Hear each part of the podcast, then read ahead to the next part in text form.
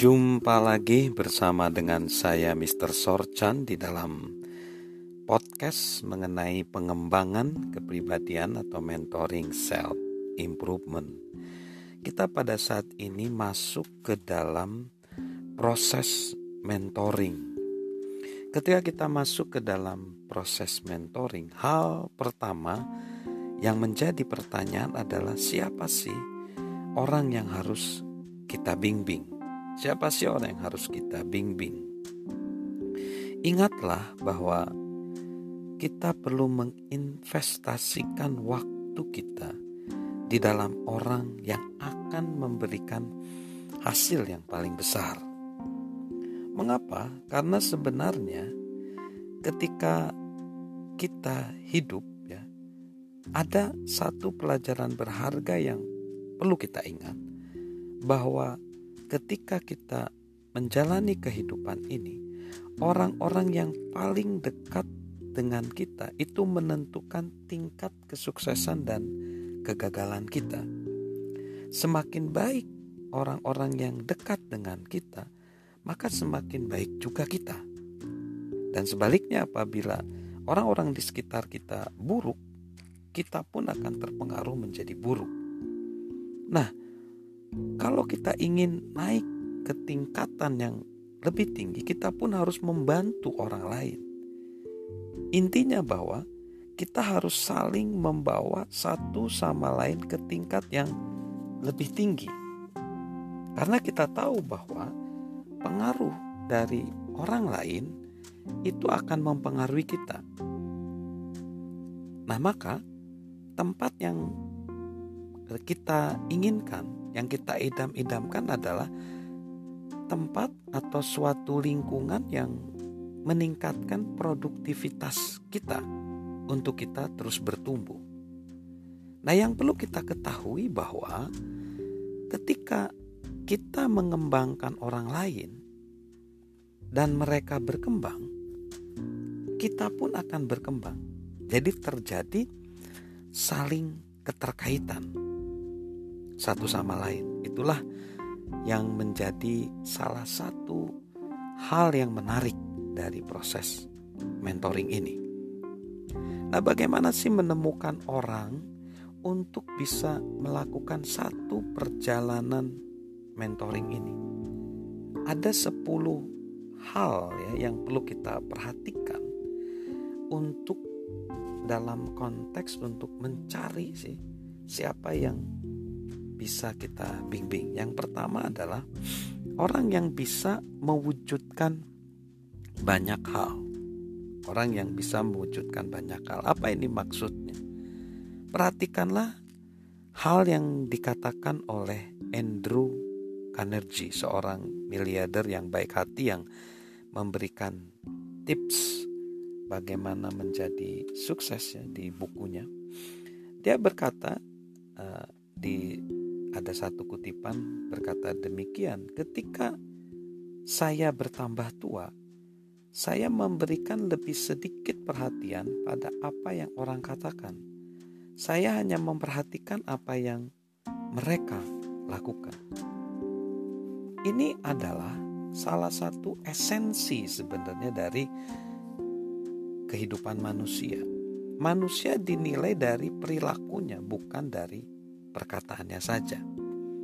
Nah, ketika kita melihat orang ya dari perilakunya, di situlah sebenarnya yang menjadi penilaian dari kita ketika kita memilih orang yang hendak kita bimbing atau yang hendak kita mentor.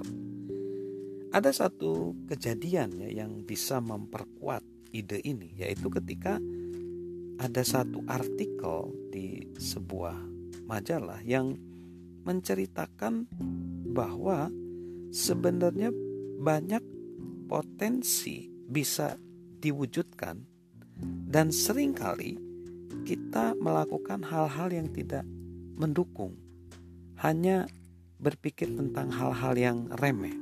Yaitu ada kejadian di satu wilayah di mana wilayah itu mendapatkan satu laporan yaitu laporan yang mengejutkan para pemimpin di perusahaan itu. si tenaga marketing itu menulis laporan yang tulisannya itu dari sisi ejaan itu kacau. Ya jadi eh, tulis saya seperti ini.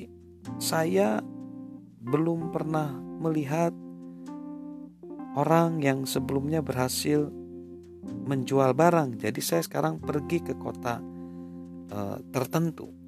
Tapi yang membuat uh, panik pemimpinnya itu ketika si uh, tenaga marketing itu pengennya sebenarnya dia dia pecat karena ketika dia menulis laporan itu ejaan-ejaannya tuh kacau balau nah, tapi yang yang mengejutkan dia juga nulis surat yang kedua saya telah menjual satu produk ya dan berhasil hampir 2 juta US dollar ya kalau dirupiahkan itu besar sekali ya jadi uh, kalau satu dolar aja 14 ribu kan.